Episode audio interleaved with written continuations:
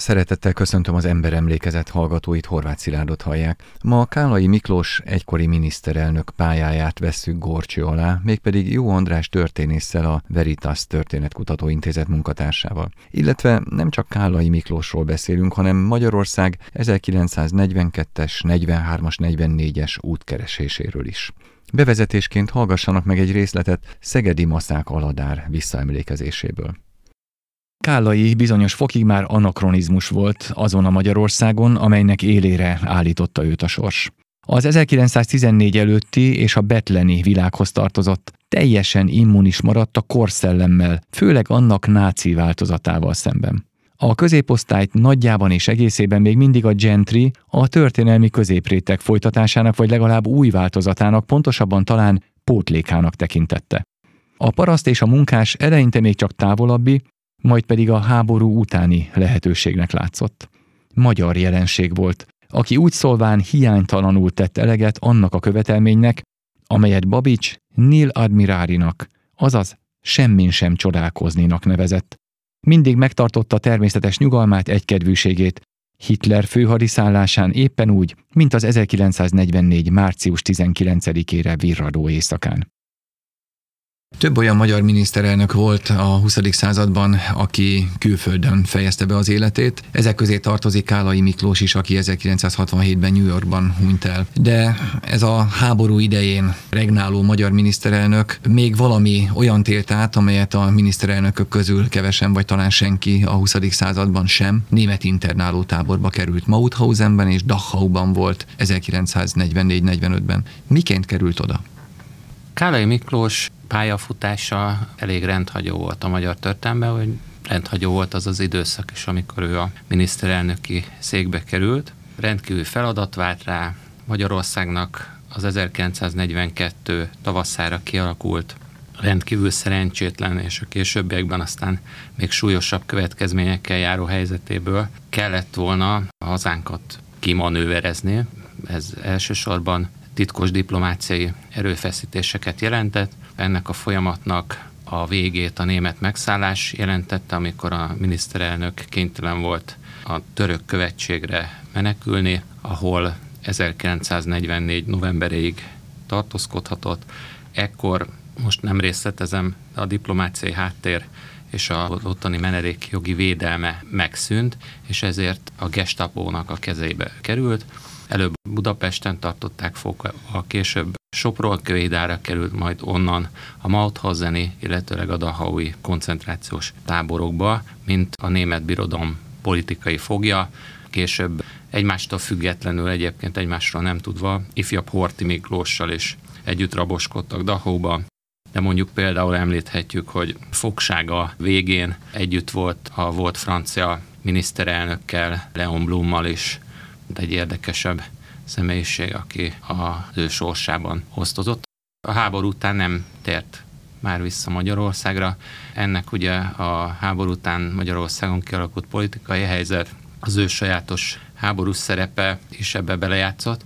Ugye a kommunista párt fölvetette az ő esetleges felelősségre vonását is, de az igazán komolyan nem merült fel, hiszen háborús pályafutásának a végén gyakorlatilag ő ugye fogójá vált, és noha a külvilág felé a német birodalom szövetségeseként szerepelt Magyarország, és ilyen retorikát is alkalmazott a miniszterelnök, ennek ellenére ő a szövetségesek felé igyekezett orientálódni. Ilyen értelemben nagyon furcsa is lett volna, ha az ő személyek kapcsán valamilyen felelősségre vonás komolyabban felmerült volna. Az amerikaiak és a britek is jelezték egyébként, hogy az ő személyével kapcsolatban semmilyen kiadatási eljáráshoz nem járulnak hozzá. Olaszországban érte meg a háború végét, már a németek észak-olasz területre szállították, és onnan került aztán később délre, Capri szigetére, ahol egy ideig az angolok és az amerikaiak többekkel együtt egyébként egy rövidebb vizsgálati fogságban tartották. Tulajdonképpen ez is egyfajta internálás volt, de ez csak addig tartott, ameddig a szükséges vizsgálódásokat a háborús szerep tekintetében többek között lefolytatták az amerikai és a brit hatóságok. ez interjúkat is jelentett, bizonyos, nem nevezném kihallgatásoknak ezeket. Ő aztán később is, ellentétben más magyar politikusokkal, vagy voltak vezető német katonatisztek is egyébként, akik oda kerültek, ő ott is maradt még jó darabig, és később Olaszországban élt 1953-ig, akkor települt át New Yorkba az Egyesült Államokba, a következő esztendőben a Magyar Nemzeti Bizottmánynak is, pontosabban annak végrehajtó bizottságának a tagja lett. 1945. február 7-én Budapesten elhunyt a felesége, ugye egy gránát találat érte Helént, a feleségét. Mikor tudta meg, hogy a feleségét gránát találat érte? Még ott a koncentrációs táborban, nem, csak nem, később? Nem tudta meg, természetesen csak miután az amerikaiak kiszabadították őket, sőt még után is hetek teltek el, mire egyáltalán értesült, hogy a családja tagjaival mi történt, hiszen ne felejtsük el, hogy András fia német fogságba került, Miklós fia orosz fogságba került, ő nem is tért haza csak az 50-es években a Szovjetunió beli hadifogságba, illetve hát munkatáborba került később. Kristóf fia pedig a legidősebb, ő pedig bujkálni kényszerült a német megszállás idején. Ő volt az egyedül a háború végén, aki szabad lábon volt még a fiúk közül, és hát a felesége pedig továbbra is a török követségen maradhatott. Ugye Kálainak a távozását azt a nyilas kormány kényszerítette ki, de a feleségével kapcsolatban, tehát a török képviselet azért Budapesten maradt az ostrom alatt is, és egy szerencsétlen eltévet repesz darab okozta végül is Kálai Helénnek a halálát. Már az orosz erők, tehát a szovjet katonák már a területen voltak egyébként. Kálai Miklósnak szembe kellett nézni a németek bizalmatlanságával. Egy tanulmány szerint Hitler három hónapon keresztül váratta az új miniszterelnököt, mielőtt fogadta volna bemutatkozó látogatását. A találkozót több ízben elhalasztották különféle ürügyekkel, amik között a hadi események váratlan alakulása mellett Ribbentrop német külügyminiszter fogászati kezelése is szerepelt. A németek iránta érzett ellenszenve odáig fajult, hogy a Wilhelmstrasse 1943 tavaszától a magyarországi német követség minden munkatársának, beleértve a követet Dietrich von Jagovot is, egyenesen megtiltotta, hogy beszéljen Kálaival, vagy akár a társasági életben érintkezzenek. Ehhez társult a saját kormánypártjának bizalmatlansága is. Szegedi Maszák Aladár szerint a miniszterelnök reálisan ítélte meg saját helyzetét és lehetőségeit. Kállainak a helyzetről nem voltak illúziói. Amikor egy barátja gratulált neki, Miklós, nyerekben vagy? Azt válaszolta, igen, de nincsen alattam ló. Még ha apokrifis ez a megjegyzés, a valóságot tükrözi. Nem volt hatalmi fedezete arra a politikára, amit folytatni akart, és folytatott is. 1887-ben kezdődött ez a pályafutás, akkor született Kálai Miklós. Pár szóval foglaljuk össze, hogy mi vezetett, milyen út, milyen politikusi út vezetett 1942-ig. Ugye ő 1942 márciusa és 1944 márciusa között volt Magyarország miniszterelnöke. Addig mivel foglalkozott?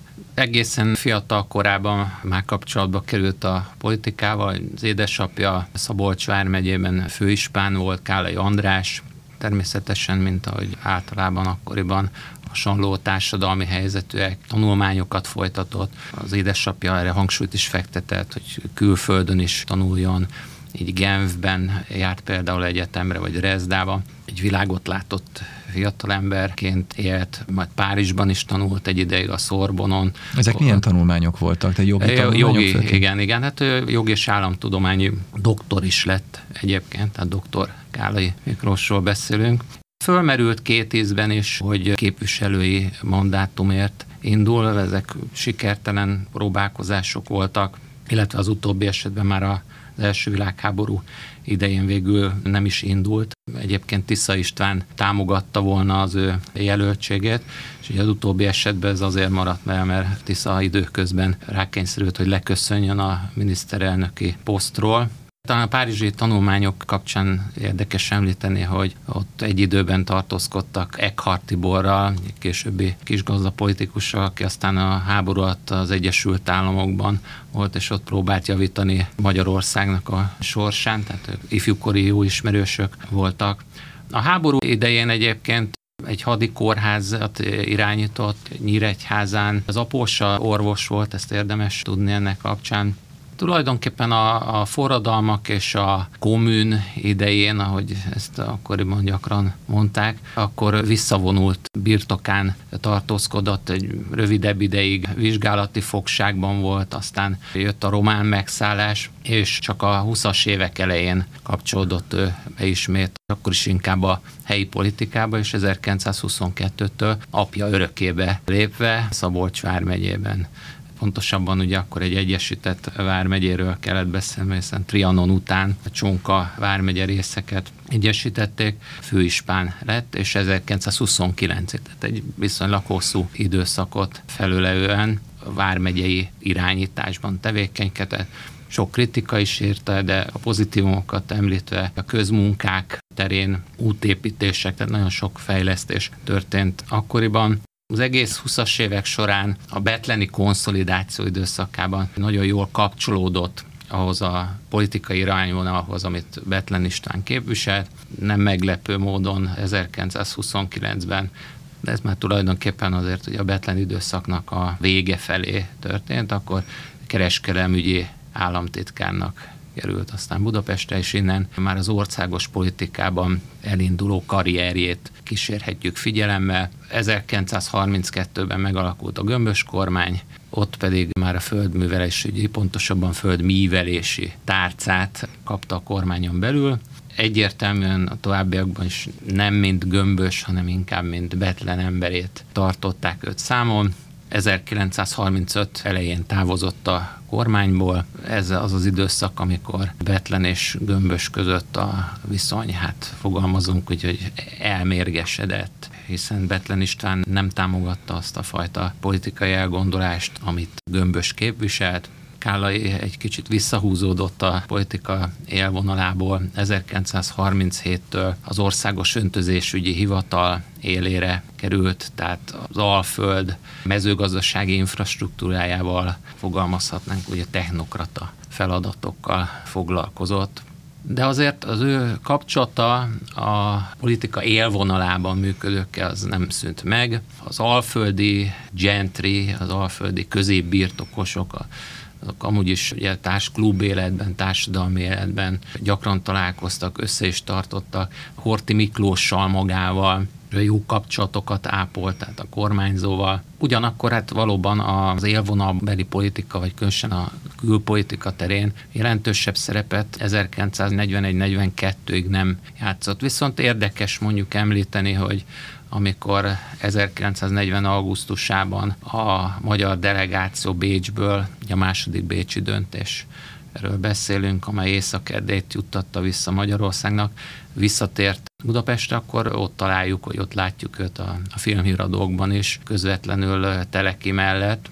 Ez a fajta közelség, vagy mint egy ilyen politikai tartalék ember, ő azért folyamatosan ott volt a háttérben. És Telekinek az öngyilkosságát követően nem volt igazán nagy tülekedés a miniszterelnöki posztért. Ugye ez 1941 április. áprilisa, amikor Magyarország rákényszerült arra, hogy részt vegyen a Jugoszlávia elleni német fellépésben. Nagyon szerencsétlen helyzet volt, és ez vezetett végül is Telekinek a halálához, öngyilkosságához. Ezt követően ugye Bárdosi László lett a miniszterelnök, de kevéssé szerepelt mondjuk Bárdosi azok között a személyek között, akiről korábban vala is gondolták, hogy miniszterelnök lesz, hanem ezt ez a hirtelen előállt helyzet is hozta magával, hogy ő került a miniszterelnöki székbe, hiszen ő nem volt politikus, hanem diplomata volt elsősorban, néhány hónap után, ugye akkor a háborús események elég gyorsan követték egymást, Magyarország már három későbbi szövetséges hatalommal hadi állapotba került, ez a helyes kifejezés.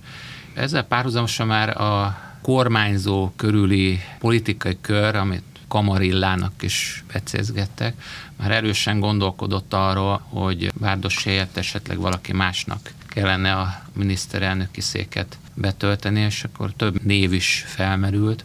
kik voltak azok, akik egy új miniszterelnök szeméről gondolkodtak, akkor a belügyminisztert, Keresztes Fischer Ferencet kell említenünk, vagy iparmágnások körét, akik szintén jó bizalmas kapcsolatot ápoltak a kormányzóval, tehát Korin Ferencet említhetném itt a korábbi belügyminiszter és Kárpátalja akkori kormánybiztosa, Kozma Miklós neve is egyébként eléggé komolyan felmerült. Ő azonban meghalt 1941 végén, decemberben, és hát, nagyjából ez az időszak az, amikor, ahogy egyébként egy emlékíró fogalmazott, Korin Ferenccel családi kapcsolatban is álló Konfeld Moritzról van szó, aki irodalmár is volt, és kevésbé volt egyébként a Weiss család, Weiss Korin koncern menedzser típusa, hanem inkább volt irodalmár vagy, vagy történész is, persze nem szó szerint, akkor ő úgy fogalmazott, hogy egyszer csak valaki bedobta Kálai nevét, és lassanként meggyőződésé vált, hogy nincs is más. Ez elég plastikusan és érzékletesen írja le az akkori helyzetet. Ha most arra térünk, hogy kormányzó oldaláról indult ki persze a konkrét kezdeményezés, hogy Kálait felkérje miniszterelnöknek, akkor több alkalommal került erre sor, mert visszautasította ezt a ajánlatot, ami hát elég egyértelmű volt az akkori helyzetben, hogy ez egy veszélyes, saját személyére nézve is egy igen veszélyes vállalkozás és természetesen az utólagos események fényében, ahogy azt az elején felelevenítettük, az is volt minden tekintetben. Aki miniszterelnöki megbizatást vállalt, az számíthatott arra, hogy a háborús események elsodorják, és esetleg nem is éri meg a háborúnak a végét. Ezt fel lehetett mérni, ha nem is ennyire kézzel foghatóan, mint mondjuk később 1944-ben, de azért már 1942 tavasza is elég vészjósló volt. Kálai Miklós így írt saját politikai céljairól. Meg kell védeni, meg kell tartani, és ahol már elveszett, vissza kell szerezni az ország belső és külső függetlenségét és önállóságát. Elhatároztam, hogy harcomat a pártoktól és minden más csoportosulástól függetlenül, mint az egész nemzet vezetője fogom megvívni. Törekvésemnek ezt a nemzeti jellegét fogom erősen hangoztatni a külföld előtt. És ezt teszem meg külpolitikám és propagandám vezérlő eszméjévé is. Amikor Kálai Miklós 1942. márciusában, március 10-én miniszterelnök lesz, akkor Magyarország valóban Angliával, Franciaországban és a Szovjetunióval is hadi állapotban van már. Németországgal, a szövetségesével pedig hát eléggé ellentmondásos kapcsolata van már ekkor is. Kálai Miklós személyes meggyőződése mi volt? Ki lehet-e valamit hámozni, hogy ő milyen személyes meggyőződéssel vállalt el a miniszterelnöki posztot? Személyiségének a legmélyén milyen politikai meggyőződése volt? Ő egy hagyományos értelembe vett konzervatív magyar politikus volt. Mint Betlen István? Többször le is írta, sőt azt is leírta, hogy a teleki politikáját kívánta folytatni. Elkötelezett híve volt ennek a két politikusnak. Nem is igen tudnék említeni olyan momentumot az ő életében vagy a megnyilatkozásaiban, ami ezzel ellentétes. Mondjuk egyet talán tudok említeni, Teleki halálát követően volt egy francia nyelvű kiadványa, Nouvelle Revue de Hongrie, ez a külföldnek szánták egy színvonalas kiadvány volt ez, amit Magyarországon szerkesztettek. Fel sem merült, hogy mást kérjenek fel nekrológ írására, mint Kálait, aki egyébként a francia nyelvet kiválóan bírta, és egy francia nyelvű nekrológot írt Telekivel kapcsolatban. Fennmaradt az ezzel kapcsolatos levélváltás, és abban például ő ragaszkodott, hogy a már elkészült kézirathoz betoljanak egy gömbös Gyulára vonatkozó pozitív félmondatot, a háború alatt a parlamenti képviselők, a Magyar Életpártja, a kormányzó párt tagjai azok döntően korábbi gömbös hívekből kerültek ki, tehát neki jó viszonyt kellett tartani, azért többé-kevésbé amikor miniszterelnök lett, ez nagy probléma is volt, hogy nem volt igazán az akkori kormánypárt köreibe ő bevezetve. Noha a kormányzó bizalmát ő maximálisan élvezte, ez nem volt igaz a kormányzó pártra, főleg annak a részére, amelyik rokon szenvezett az akkor már ellenzékbe lévő Imrédi Bélával. Imrédi egy nagyon fontos és nagy hatású politikus volt. A politikai szintéren Imrédi egy sokkal erősebb tényező volt, és befolyásosabb tényező, mint Kálai. Viszont nem élvezte a kormányzó bizalmát, sőt, azt maximálisan el is veszítette a korábbi években. Ezt, hogy a belpolitikai háttér szempontjából érdemes megjegyezni. Kálai Miklós 1943 tavaszán a nagy német vereségek idején elmondott egy beszédet, amelyben finoman elhatárolódott a németektől. A beszéd visszhangjáról így írt. Magam is meg voltam lepve a beszéd hatásától. Az egész magyar közvélemény, kivéve természetesen a legszélső jobboldalt, különös megelégedéssel fogadta, és úgy tekintette ezután, mint a magyar kül- és belpolitika összefoglalt okiratát és a magyar célt. Még sokkal érdekesebb volt a beszéd hatása külföldön. Bár, ahogy én már mondtam, és ahogy később látható az idézetből, szavaimat végtelen óvatossággal használtam ebben a beszédemben. A sajtó nem csak a semleges országokban, de még a nyugati háborús országokban, Amerikában is részleteiben foglalkozott vele, és úgy kommentálta, hogy ez egy háború ellenes nyilatkozat, és Magyarország politikailag tisztán kerül ki a helyzetből. Az amerikai követség egyik tagja Bandben személyesen fordította le a beszédet Roosevelt elnök számára, és nem sokára az egész beszéd megjelent angolul, franciául és olaszul. A magyar politikai életvezetői, köztük Betlen István, Kánya Kálmán, Rassai Károly és Bajcsi Zsilinszki Endre eljöttek hozzám egymás után, hogy kifejezzék elismerésüket és megelégedésüket. Más oldalról viszont a német sajtó még egy szóval sem emlékezett meg beszédemről. Kálai Miklós, amikor 1942. márciusában elvállalja a miniszterelnöki posztot, mit gondol arról, hogy Németország megnyerheti-e a háborút? Ő írt egy ismert és elég sokat olvasott emlékiratot. De mint minden emlékirat utólagosan készült, és a megjelenése az már 1954-ben történt, tehát majdnem tíz évvel az események után, hidegháborús kontextusban, de ő természetesen ebben sem állítja azt, hogy mondjuk egy totális német verességgel számolt volna 1942 elején, sőt ragaszkodott az emlékiratokba egy térkép melléklethez, ami azt mutatta, hogy milyen nagy területeket uralt még Japán, illetőleg Németország ebben az időszakban. Kevesen számoltak, legalábbis olyan fajta német veressége, mint ami aztán később bekövetkezett, tehát ezzel maga Kála is sem számol. Leginkább, ha a helyükbe képzeljük magunkat, szerintem valamiféle kompromisszumos békében reménykedtek.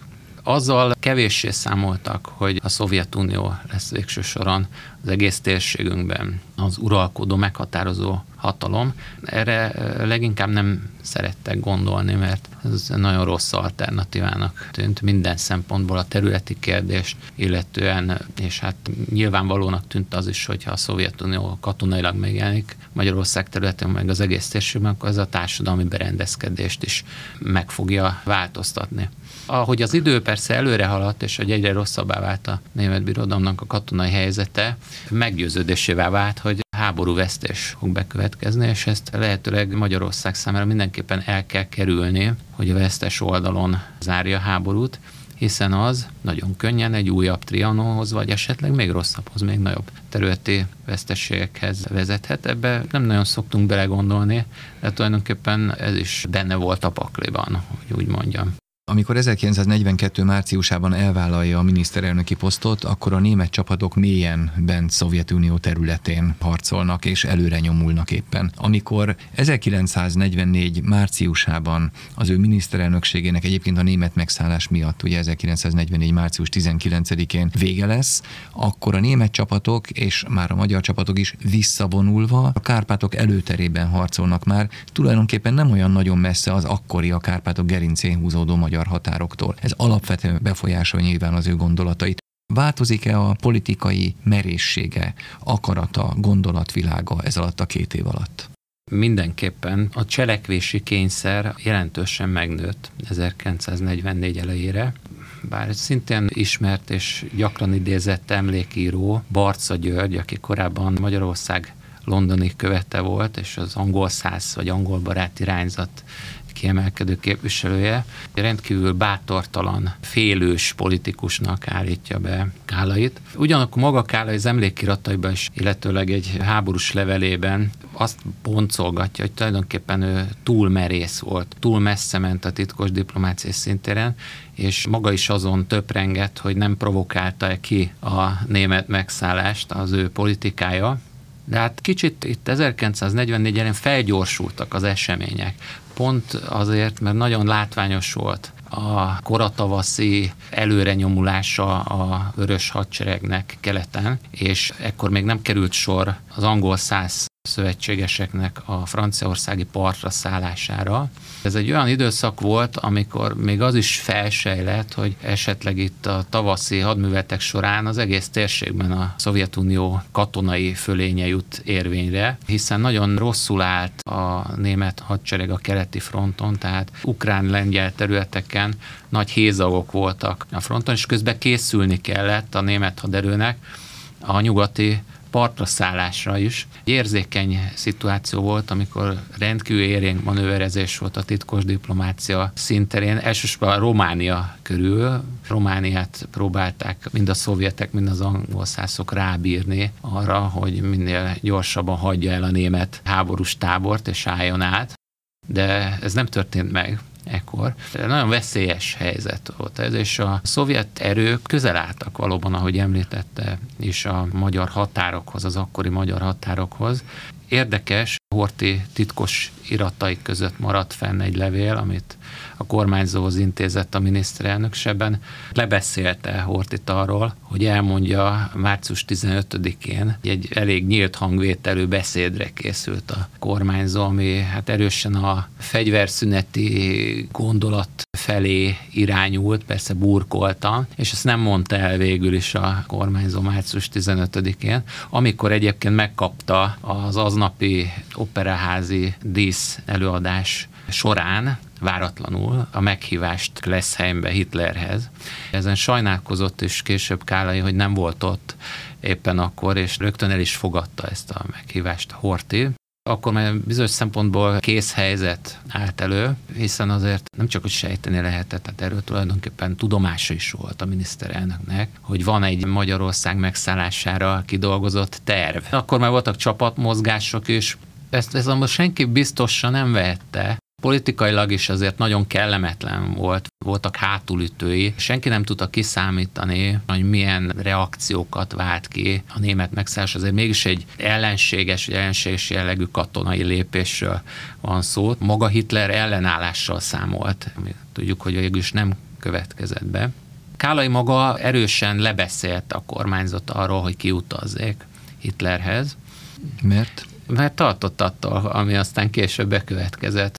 Ez egy ismert recept volt a korábbiakban, mondjuk Csehszlovákia szétesésekor, vagy az Anschluss idején, hogy a érintett állam vezetőjét Hitler magához kérette, és akkor az alatt bekövetkezett valamilyen katonai lépést. Ilyesmire lehetett számítani, ezt tanácsolta egyébként a miniszterelnök, hogy Horti már egy idős ember volt, jelentsen beteget. Ezzel ki lehet kerülni az elutasítást is, és akkor a Führer közlendőjére Budapestre utazhatott volna valamelyik magasrangú német vezető, és így ezáltal elkerülhető lett volna az, ami végül bekövetkezett, hogy mint egy ott fogták a kormányzót, aki a hadsereg főparancsnokaként, ugye, de legfelsőbb hadúr, így nem tudott intézkedni, vagy nem is tudott semmilyen ellenlépést tenni. Ez a két éves időszak az az időszak, amikor a magyar kormány egyre erőteljesebb mértékben veszi fel a kapcsolatot az angol száz szövetségesekkel, és próbál a háború utáni időszakra összpontosítani. Bizony felmerülnek ezeken a tárgyalásokon olyanok is, hogy Magyarország kilép a háborúból, és aztán a végén, ennek az időszaknak a végén már a Szovjetunióval is keresik a kapcsolatot. Ezt a régebbi magyar történetírás kicsit gunyorosan Kálai kettősnek nevezi, egy lépés erre, egy lépés arra. Ez a Kálai kettős kifejezés feltételez egyfajta rossz hiszeműséget. Azt, hogy hát csak eljátszuk ezt a közeledést nyugathoz, miközben valójában Németországhoz szeretnénk kötődni. Milyen volt ez a folyamat? Mit tudunk erről a még az általános iskolai tankönyvekben is annak idején Kálai kettősnek nevezett politikáról ma mondani? Jó hiszeműen közeledtek-e az angol szászokhoz és aztán a Szovjetunióhoz, vagy nem volt ilyen szándék? És jó hiszeműen távolodtak-e Németországtól, vagy nem volt ilyen szándék? A jó hiszeműség az egy hétköznapi etikai fogalom. Itt azonban, és a világháborúnak a súlyos eseményei között inkább az állam érdekről, franciáson szokták államrezonról beszélünk. Egy ilyen helyzetben természetes kötelessége egy kormányzatnak, hogy mindenfajta eszközzel keresse a kiutat egy olyan helyzetben, ami nemzeti katasztrófához vezethet, mint ahogy vezetett is. A Kálai kettős a pesti utca nyelvben elterjedt, és olyan sajtóköröktől vagy politikai köröktől indult ez egyébként ki, amelyek nem rokon szenveztek Kálai politikájával, hanem egy egyértelmű német elkötelezettség mellett szálltak síkra. Hát Tehát, ez érdekes, és átvette utána a kommunista tankönyvírás. Bizonyos fogalmak egyszerűen megkapaszkodnak hmm. a köztudatban. Ezzel van teendőnk ugyan, de nem biztos, hogy ezt hamar sikerül onnan kiiktatni. De hát visszatérve a titkos diplomáciai erőfeszítésekre, ezek először igazándiból csak a britek felé irányultak, főleg Törökországon keresztül, de itt egy kicsit meg is lehet fordítani az irányt, mert az angol szászok és különösen a britek háborús erőfeszítéseiben, illetve katonai erőfeszítéseiben szerepet játszottak ezek a kapcsolatok, hiszen érdekük fűződött ahhoz, hogy gyengítsék a szövetségi elkötelezettséget, esetleg ki is a német birodalom szövetségeseit kommunikációs csatornákra tegyenek szert, ezekre voltak különböző kísérletek, voltak nagyon naív elképzelések is, hogy Romániában vagy Magyarországon olyan német ellenes hangulatot lehet gerjeszteni fel a munkásság vagy a parasztok körébe, ami egy forradalomhoz vezet. Ez még 1942-ben nagyon erősen élt, főleg a brit titkosszolgálati szervezet, az SOI, a különleges műveletek parancsnoksága körében, ami nagy részben ugye külföldiekből is verbuválódott, sokan voltak egyébként szovjet szimpatizánsok, tehát voltak ilyen elgondolások, de aztán a tapasztalatokból azt lehetett leszűrni, hogy sokkal érdemesebb, mind Magyarországon, mind pedig Romániában. A hivatalos köröknek azon képviselői felé keresni a kapcsolatot, akik a német birodalomtól elszakadásra hajlandóak. Ez alapozta meg azokat a tárgyalásokat, amelyekre sor került aztán komoly formában igazából csak 1943. augusztusától, és ezek rövid idő alatt eredményre vezettek. A Magyar Külügyminisztérium egy nagyon fiatal és kevésbé szemelet lévő képviselője révén Dálnoki Veres Lászlóról van szó, aki egyébként rokonságban áll Dálnoki Veres Lajos tábornokkal.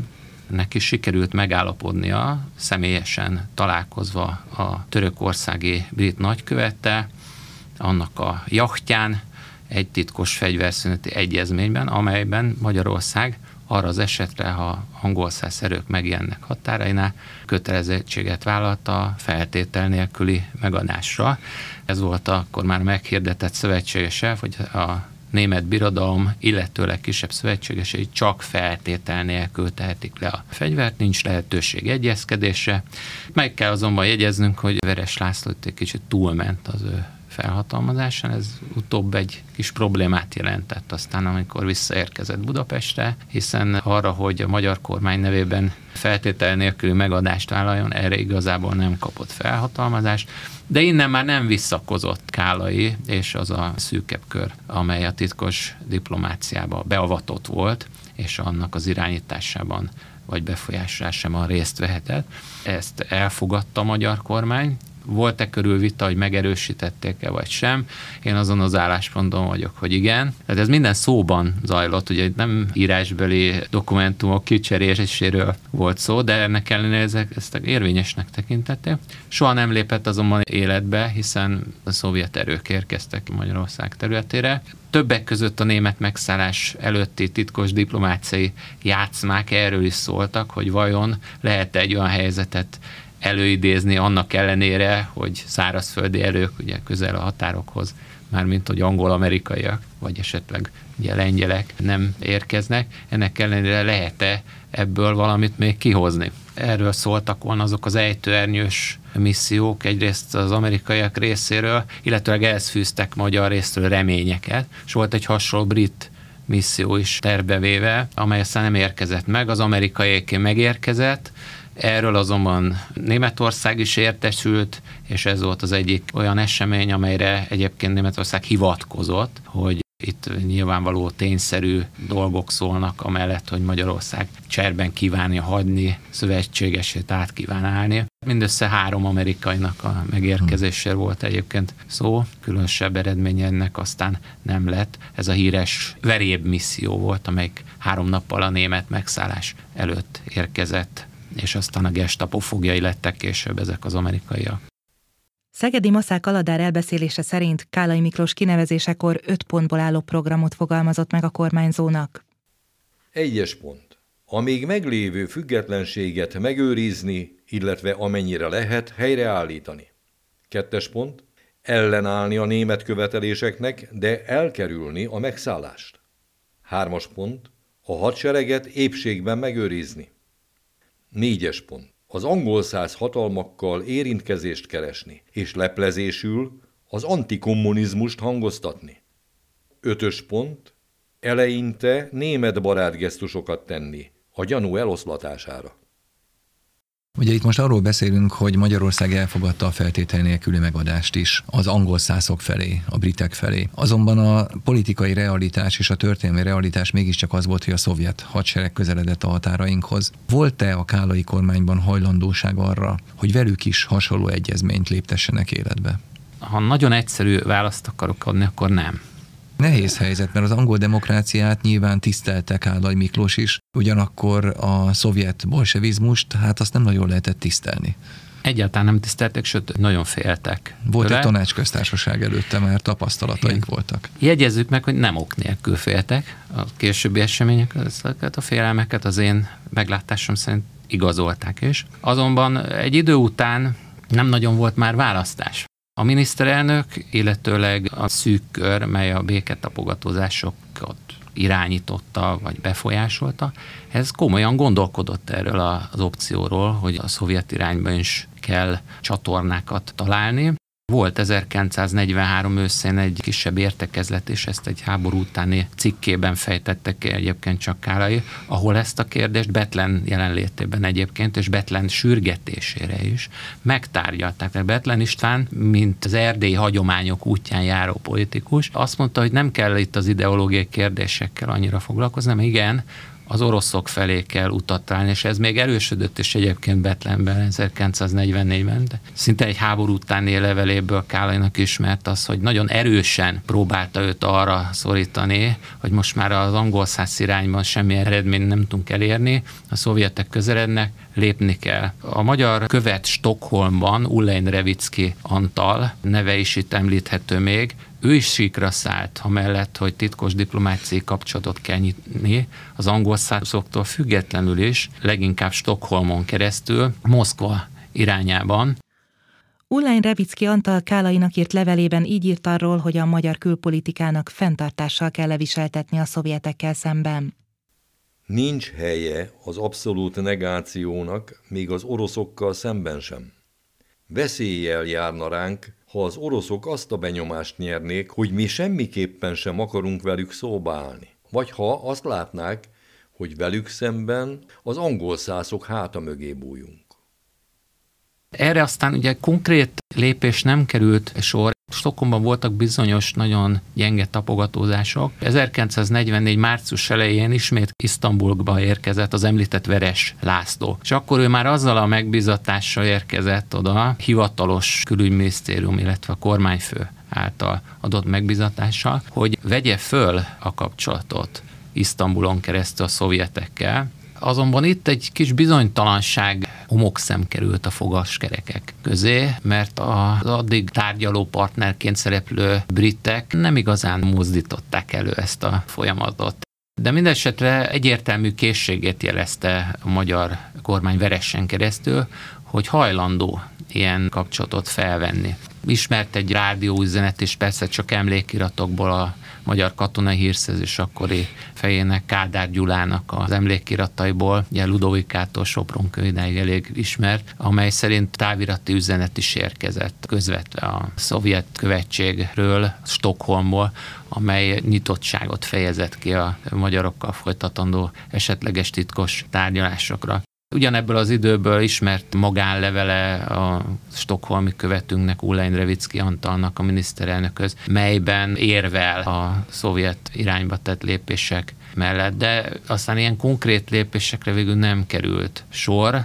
1944. március 19-én a német megszállással alapvetően változik meg Magyarországon a zsidók helyzete, a magyarországi zsidóság helyzete sárga csillagot kell viselni, gettókba gyűjtik össze őket, és aztán a végén ennek a folyamatnak el is szállítják a magyar zsidóságot, a vidéki zsidóságot elszállítják Auschwitzba, a budapesti zsidóság pedig gettókban éli meg végül a szovjet hadsereg megérkezését, már aki megéri, persze, mert vannak vérengzések. No de milyen volt a helyzet 42 márciusa és 44 márciusa között? Volt-e német nyomás Kálai Miklóson a miniszterelnökön, hogy a magyar zsidóság helyzetét változtassa meg, és már legyen sárga csillag, és már legyen gettó, és már szállítsák el őket? Ha ránézünk a térképre, Magyarország német harapófogóban volt akkor, északon, nyugaton, délen mindenhol németek voltak, keleten pedig Románia a Német Szövetségben. Ez ugye egy elég sokat tárgyalt, sokat vitatott kérdés, ahol a különböző motivációkat is érdemes mérlegelni azzal kapcsolatban, hogy miként alakult a magyar zsidóságnak a sorsa, illetőleg azoknak a zsidóknak a sorsa, akik ebben az időszakban környező országokból magyar területre menekültek, hiszen a német birodalma által uralt környező területeken 1942 tavasza és 1944 tavasza között jóval rosszabb volt a helyzete.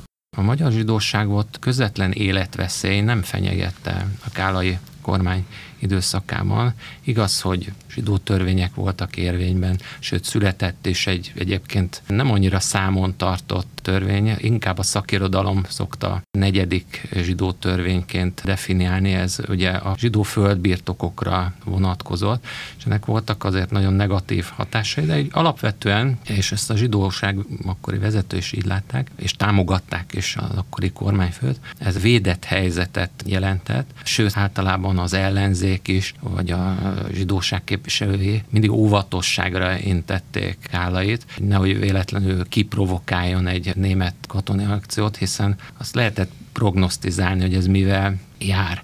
Magyarországon működhettek cionista szervezetek, az úgynevezett cionista mentőbizottságot érdemes itt kiemelni, Komoly Otto nevét, akiknek sikerült például a lengyel területekről kimenekíteni embereket. Ezekben az akciókban néha a magyar hatóságok szemet is hunytak, vagy esetleg burkolt támogatást is jutottak. Ezekről érdemes beszélni fontos kérdés, hogy milyen nyomás érvényesült. Igazából 1942 őszéig konkrét nyomás nem érvényesült a magyar kormányjal szemben. Németország ebben a vonatkozásban nagyjából tiszteletben tartotta a magyar szuverenitást. Állandó sürgetés persze jelentkezett, de én azt gondolom, hogy ennek nagyon határozottan ellenállt az akkori kormányfőkálai, és én nem gondolom azt, hogy német részről nagyon nagy reményeket fűztek volna ahhoz, hogy mondjuk radikálisabb zsidó ellenes intézkedéseket fog a kálai kormány bevezetni. Inkább a magyar kormány ingadozásával hozható ez kapcsolatba, illetve azzal, hogy egyre inkább demonstrálni kívánta Hitler, hogy ebben a kérdésben nem enged, és látványosabb intézkedéseket kíván. Ezeket felvetette 1943 áprilisi tárgyalásán is közvetlenül Hortinak. Ennek a sürgetése, ez szerintem erősen összefüggött azzal, hogy nyomást gyakoroljanak, nem pedig az volt a célja, hogy azonnal elérjék a magyar zsidóság deportálását. Ezt inkább egy utolsó fejezetnek szánták arra az esetre, hogyha Magyarország megszállására idővel sor kerül, akkor a zsidó kérdést is úgymond megoldják majd Magyarországon, de ez kedvenc témája volt egyébként Hitlernek, hogy Magyarországon mennyire sok zsidó van még, és a magyar kormány nem lép fel kellőképpen erélyesen. Ja, Hortinak kifejtette, hogy számára az érthetetlen, hogy miért tanúsít a magyar kormány zsidóvédő magatartást. Kérdés az, hogy ennek a kérdésnek volt-e szerepe a német megszállásban.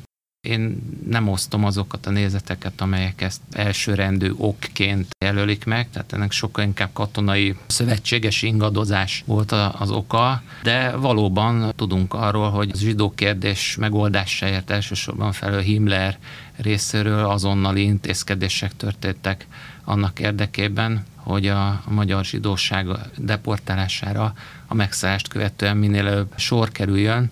Érdekes kérdés az, hogy ki mennyit tudott arról, hogy mondjuk milyen sors vár a deportált zsidókra. A kutatások mai állása szerint mondjuk konkrétan Kálai miniszterelnöknek 1942 őszén, 42 végén azért elég világos fogalmai voltak arról, hogy mi zajlik lengyel területeken. Van egy elterjedt nézet, hogy semmi nem volt ismert, és hát a magyar katonai hírszerzés is számos információt kapott arról, hogy itt valóban halálgyárak működnek. Természetesen itt a befutó információ és a valósággal való szembenézés között volt különbség, tehát sokan, talán maga Hort is sem nézett ezzel kellőképpen szembe, hogy mi zajlik, és milyen következményei lehetnek ennek. De hogy információ erről rendelkezésre állt, már jóval a német megszállás megelőzően, ez nem különösebben kétséges a ma előttünk ismert források alapján. Kedves hallgatóink, ma Kálai Miklós egykori miniszterelnökről és Magyarország második világháborús útkereséséről beszélgettünk Jó András történésszel, a Veritas Történetkutató Intézet munkatársával. Ha tetszett az ember emlékezet, keressék továbbra is a portálokon. Köszönöm figyelmüket, Horváth Szilárdot hallották.